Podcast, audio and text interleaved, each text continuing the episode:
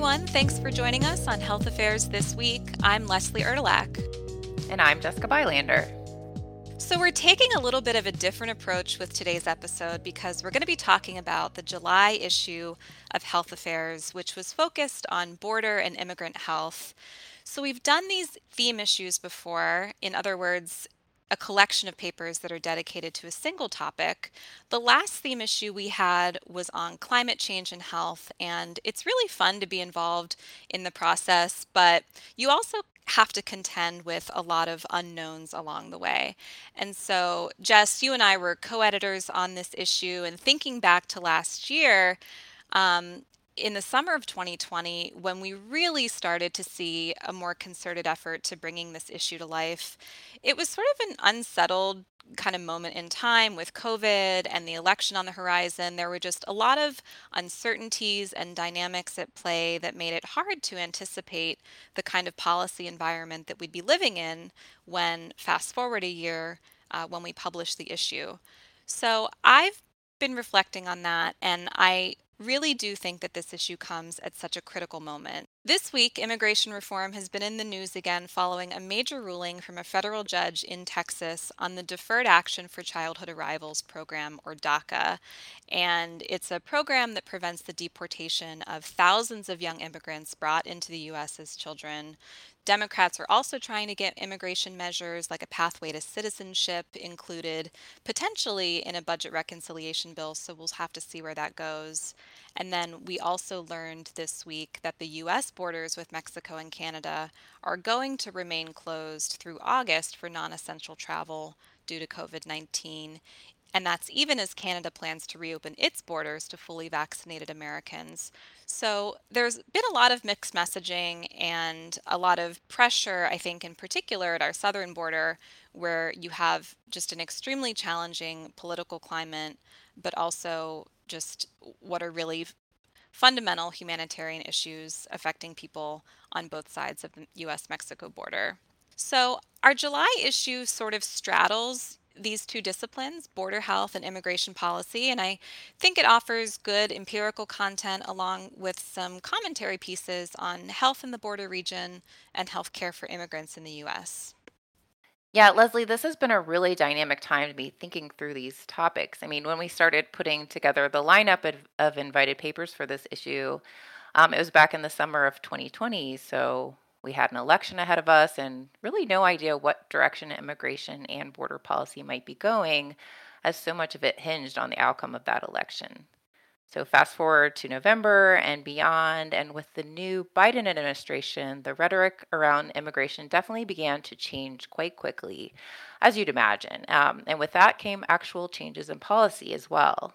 So, for instance, one Trump era policy, often known as remain in Mexico, which required certain people who were seeking asylum in the U.S. to wait in Mexico until it was time for their court proceeding. Um, that in practice actually led to overrun migrant shelters and tent communities spring up along the border with very poor living conditions and a lot of health and safety issues. So, with the new administration, we saw that policy begin to be dismantled. And we've also seen a ramp up in efforts to process and release families that are in those family detention centers along the border, as well as the migrant shelters um, on the other side of the border. The new administration also reversed course on a 2019 change to the what's called the public charge rule, which had ended up in practice discouraging immigrants from using nutrition and health benefits like Medicaid and SNAP for which they were eligible out of fear of maybe being denied a green card. So, some of the papers in the July issue examine these policies, which are no longer in place, but they offer some important lessons about how decisions made in Washington, D.C. have extremely detrimental impacts for real people. And a lot goes into putting together a theme issue like this. It's a long process with input from many different people along the way, from funders to our theme issue advisors and outside experts on the topic, as well as all the different departments at Health Affairs.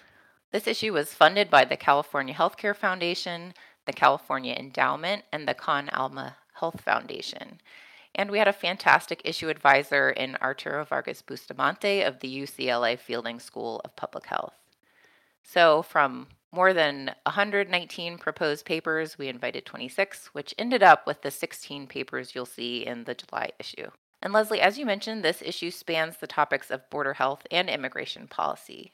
So, what stood out to you among the papers about issues along the border? Yeah, so about half of the papers in the issue focus on borders and border health. And one of the things that we had to recognize early on was that people migrate for various reasons for their families, because of economic disparities, political corruption, because of climate change. So while the demographics of the immigrant population in the US are changing, there's a lot to be said, I think, about changes in the pattern of human migration.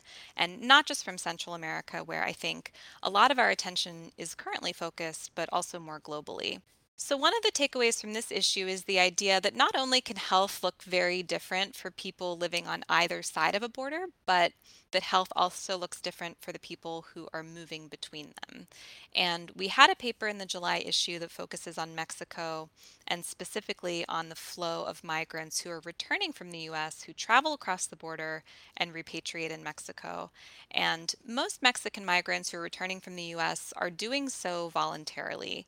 Um, and a much smaller fraction of Mexico's return migration is because of deportation.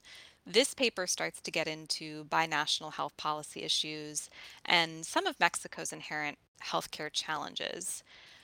You've also probably heard that Vice President Harris was put in charge of diplomatic efforts to address the root causes of migration from the Northern Triangle countries of Honduras, Guatemala, and El Salvador. So, if you're familiar with any of the stories about these asylum seekers who are traveling from Northern Triangle countries trying to get to the US, it's not simply a regional or foreign policy issue, but it's really a matter of life and death for these migrants. And we have a paper in the issue that looks at medical evaluations for asylum seekers coming from Central America that documents all of the various forms of trauma and, and violence that they've experienced. And it's one of the papers that we have that looks at these more mobile populations who are moving through different borders to reach a destination. And lastly, because right now, um, at, like I said at the top, we're in the midst of the debate around border reopenings. And I also wanted to share that we have a commentary from researchers at the Migration Policy Institute in this issue that considers how COVID 19 is reshaping border management in the US and it draws parallels with policy changes made after 9 11. So it's an interesting think piece that makes you kind of appreciate just how difficult all of this is going to be because, in part, we've had such opposing viewpoints on how to address international travel and migration during COVID 19. So, again, it's really timely content around migration and border health, um, but we also had some great papers on health and healthcare for immigrants in the US, Jess.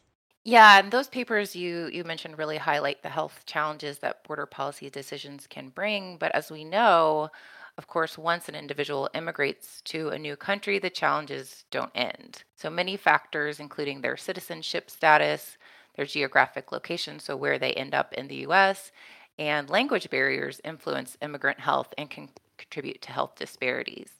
So, we have several other papers in the issue that deal with the various health impacts of immigration. For instance, I'll highlight one paper by our advisor, Arturo Bustamante, that looks at how the demographics of immigrants in the U.S. have shifted over the past decades and what policy challenges that brings up. Since 1960, the share of immigrants coming from Latin America and Asia has increased fourfold in this country. But many might be surprised to learn that immigration from Mexico has slowed since the Great Recession. And since 2009, actually more Asian than Latino immigrants have come to the US. One really important topic that the paper highlights is that while immigrants on the whole tend to be a younger population, there's changing trends. So immigrants are staying here for longer and there are declining numbers of new immigrants. So, with that, the immigrant population staying here in the US is increasingly aging. So, from a policy perspective, we're just not prepared to care for the health of an aging immigrant population, some of which will not be eligible for Medicare. So that paper tackles that those important policy issues. Another paper in the issue um, talks about how immigration enforcement activity can have a chilling effect on health. So you might hypothesize that aggressive immigration enforcement activity might make undocumented immigrants and those close to them reluctant to seek medical care. Well, authors in our July issue did find that increases in ICE activity in immigrant states was associated with decreased rates of having a regular provider or annual checkup. And as mentioned, while the public the change to the public charge rule in 2019 has been revoked, we have a paper in the issue that looks at the impact of that change and finds that it likely caused 2.1 million essential immigrant workers and household members to forego Medicaid and 1.3 million to forego SNAP assistance. So, as we mentioned, a lot goes into bringing one of these theme issues to light, and a lot happens once it's been published. Yeah, and hopefully you've heard about, or maybe you've even participated in one of the events that we hosted in conjunction with the release. That's right. We held an event on July 12th focused on border health, and on July 20th, focused on immigrant health. Both of these events led to some really engaging and even emotional conversations, and kind of a call to action for policymakers going forward. Let's play a clip of what Hilda Davila Chavez of the Mexican government had to say at the first of our two events, which highlighted the papers on border health policy. I would like to commend Health Affairs, the Health Affairs team, and the amazing group of authors for putting together an extraordinary issue that provides solid information and a way forward to deal with two of the most important issues that, at least until a couple of years ago, were seldom priorities at national eh, agendas, either in Mexico or in the United States, such as health and immigration. When I mean priorities, I mean that you have the funding, that you have a stable budget, that you have a budget enough to address the challenges that you face. So this health affairs issue is pure gold. And I'm talking as a prior public servant at the Mexican Federal Secretary uh, of Health, is pure gold for policymakers on both sides of the border. Always great to hear feedback like that. So, kudos and congratulations to everyone who contributed to the issue.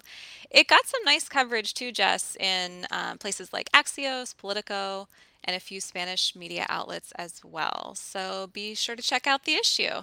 And I think that just about wraps it up for today's episode. Hopefully, you learned a little bit more about borders, immigrants, and health.